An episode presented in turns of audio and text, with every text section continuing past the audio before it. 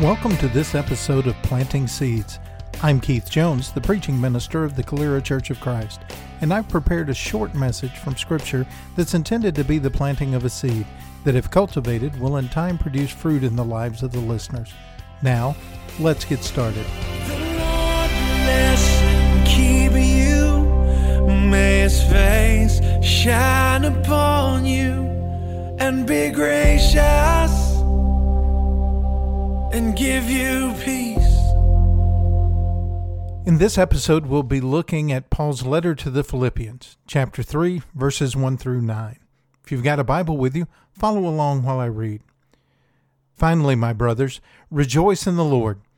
To write the same thing to you is no trouble to me and is safe for you. Look out for the dogs. Look out for the evildoers. Look out for those who mutilate the flesh.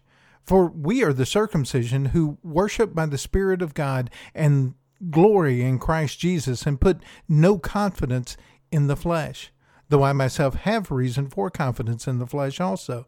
If anyone else thinks he has reason for confidence in the flesh, I have more. Circumcised on the eighth day of the people of Israel, of the tribe of Benjamin, a Hebrew of Hebrews. As to the law, a Pharisee. As to zeal, a persecutor of the church. As to righteousness under the law, blameless. But whatever gain I had, I counted as loss for the sake of Christ. Indeed, I count everything as loss because of the surpassing worth of knowing Christ Jesus my Lord. For his sake I have suffered the loss of all things and counted them as rubbish, in order that I may gain Christ and be found in him, not having a righteousness of my own that comes from the law, but that which comes through faith in Christ, the righteousness from God that depends on faith. As Paul opens this section, he tells his readers that they need to rejoice. He said he's wrote it to them before. He has no problem doing it again, and it's probably in their best interest that he continues to remind them that they need to rejoice. Let's face it, we all struggle sometimes dealing with the people and the situations in our lives. There's so much going on that it's not the way we want it to be, and not even the way it should be, and and, and it creates tension in our lives and strife and sometimes anxieties and fears, and, and we struggle to deal with those things. But Paul is telling his readers that in spite of all of the unwanted circumstances we experience, there is still reason for much rejoicing. And I think intellectually we understand that, that if we made a list of all the good things in our lives and all the bad things in our lives, uh, there's more good than bad. Uh, there are things that we should be grateful for and happy about having in our lives. But sometimes the things that are troubling us are troubling us so much we don't even want to rejoice. We can't even get to a place where we want to be joyful because of the way we're viewing the circumstances, the people, our situations. It seems from my experience that this happens most often when we've turned all of our attention and our focus to ourselves. Uh, when we're trying to manipulate or coerce an outcome that we want, and we're trying to figure out how to make that happen, is when we find ourselves very frustrated with our circumstances. See, we, we tend to focus on what we have the ability to achieve and, accomplish on our own. We often don't want any help, or we don't want people to know we need help. And, and so we uh, start looking for what it is that we can do based on my knowledge base and, and my abilities. What can I pull off here to try to manipulate the outcome that I want? But here's the problem if I'm focusing on my own ability or inability, I end up distorting God's will. See, God often eh, gives us a, a, a task or a path or, or a circumstance eh, that will take more than just us because we have to learn to trust Him and lean on Him. And I thwart God's will if I am going around him or past him or ignoring him to try to do it by myself. So we need to understand this focus on us and what we can do and what we can accomplish ends up being what Paul refers to here as this confidence in the flesh. I can do this on my own. I have to do this on my own to show other people that I don't need them, to show other people that I uh, have a right to be affirmed and and, praised, or, or to show God maybe we don't need Him as much as He thinks we do. But again, when I focus on me, I'm distorting God's will. Uh, God's commands for us have never been merely about accomplishing a physical act. Uh, the things he tells us to do, it's not about that thing, right? And on our journey, we're told to use different vehicles along the journey, but often we treat the vehicle as the destination. I can only imagine what it would be like if my family wanted to go on vacation and I said, okay, we're going to have a week long vacation. It's going to be amazing. And we all pack up and we get in the car and we load up. And I go, all right, we're here. See, the car's not the destination. The car's the vehicle that'll get me to my destination. And it may be that that car is going to take me to a plane that's going to take me to a port that takes me to a ship that takes me on a journey and brings me back again. And I have to get on other vehicles to return home when God gives us things to do, whether it's serving the poor, whether it's worshiping Him, whether it's uh, meditating on uh, all that He's done for us, and, and prayer and Bible study, all the different things that we can think of that Scripture talks about us doing, each of those things is a vehicle that should be taking us to a different place. Uh, not a physical place, but a spiritual place. Uh, very often in Scripture, the things that are physical are described as uh, a, a, shadow or, or a copy of the bigger thing that we're meant to experience. I can think of uh, things like our communion or the Lord's Supper, where we eat a piece of bread and, and, and drink some juice from a, a grapevine, and we are supposed to be transported to a place where we see Jesus. It's not the eating bread and drinking the juice that, that has the significance, it's the communion with Christ. But that memorial meal is the vehicle that takes us there. In prayer, when we talk to God, it's not about uh, finding the right posture and the right tone of voice and using the right vocabulary. It's allowing that vehicle of prayer to take us to the presence of God and have a conversation. And we can go on and on with the things that Jesus talks about in Scripture. Uh, remember his description of the judgment in um, in the Gospels. He he says to one group of people that they were good servants because they had fed him when he was hungry and clothed him when he was naked and visited him in prison and when he was sick. They had done all of these things for him. And they kind of look at Jesus and say, I don't remember ever doing those things for you.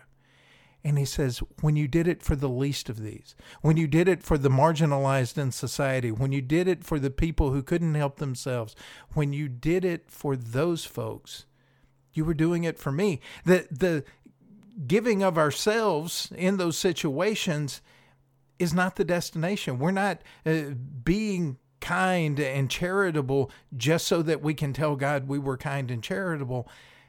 When we give the way we've been commanded to give, when we understand other human beings and have the same love for them that God does, that doing for the least of these takes us to a place where we're doing it for Christ.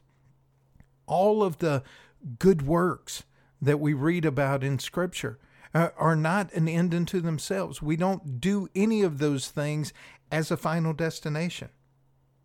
Unfortunately, I think a lot of people feel like their conversion experience is not a vehicle that takes them further, but it's a finish point, a destination in and of itself. Uh, whether you prayed a prayer or were baptized or whatever you call your conversion experience, if you don't see that as movement toward becoming the person that God wants you to be, then you've missed the point. You didn't use the vehicle as it was intended. If I see that experience as something that I did so that I'm okay now and nothing else matters, you miss so much of what Jesus talks about when he says, Blessed are those who hear these words of mine and do them. God's commands have never been merely about accomplishing the physical act. Rather, God's desire has always been that the action will have a spiritual effect. And Paul makes sure that we understand no matter how good we are, no matter how good we are at the physical, we should not put confidence on that because he said in his case, he was better than any of them. And he still couldn't put that confidence in himself. He says, I'd always gone to church. I knew everything the Bible said. I knew the language. I was eager to do what I thought was right. And then he says, none of that mattered because God was looking for a person of faith. Faith doesn't mean that we don't do things, but it changes our whole motivation for it and changes what we experience when we do it. Just doing the thing uh, just using whatever physical ability I have to accomplish a task has no significance at all. But if I use that task as a means of transporting me to the spiritual place God wants me, it, it becomes a, a, a conduit of my own spiritual growth and God's grace and mercy and His love. Now that good work is accomplishing what Christ intended it to. We need to understand this as we uh, start talking about things that Paul is talking about in this section of Scripture, namely salvation. Right? Uh, when we talk about salvation, we often talk about it in a very selfish way. God did this for me. If I was the only one that ever sinned, God would have still died for me. And while there may be some truth to that, to focus on that causes us to miss a bigger point. Because my salvation is not just about rescuing me or how well I can keep God's commandments. Salvation is about a willingness to let God accomplish His will through me. Right? It, it, when I surrender to God, I'm not living my life anymore. I'm letting Him live it. Uh, the things that are accomplished are things that He's doing through me. The things that uh, I should desire should be to allow God to do whatever He wants. But very often, that desire to accomplish the things that we can physically get in the way of that kind of surrender to God to let Him use us in a physical way to accomplish His spiritual purposes. Paul says in this section that everything that he had gained, and he evidently had gained a lot, but everything that he had gained was absolutely a loss if it was not for Jesus. Uh, do we ever think in that context? Do we ever think in those terms where what's happening in my daily life, any good thing that I'm seeing in my life, is only good if it accomplishes God's purposes? It doesn't matter how much I like it. It doesn't matter how much approval it gets me from other people. It doesn't matter how well people uh, honor me as a result of it.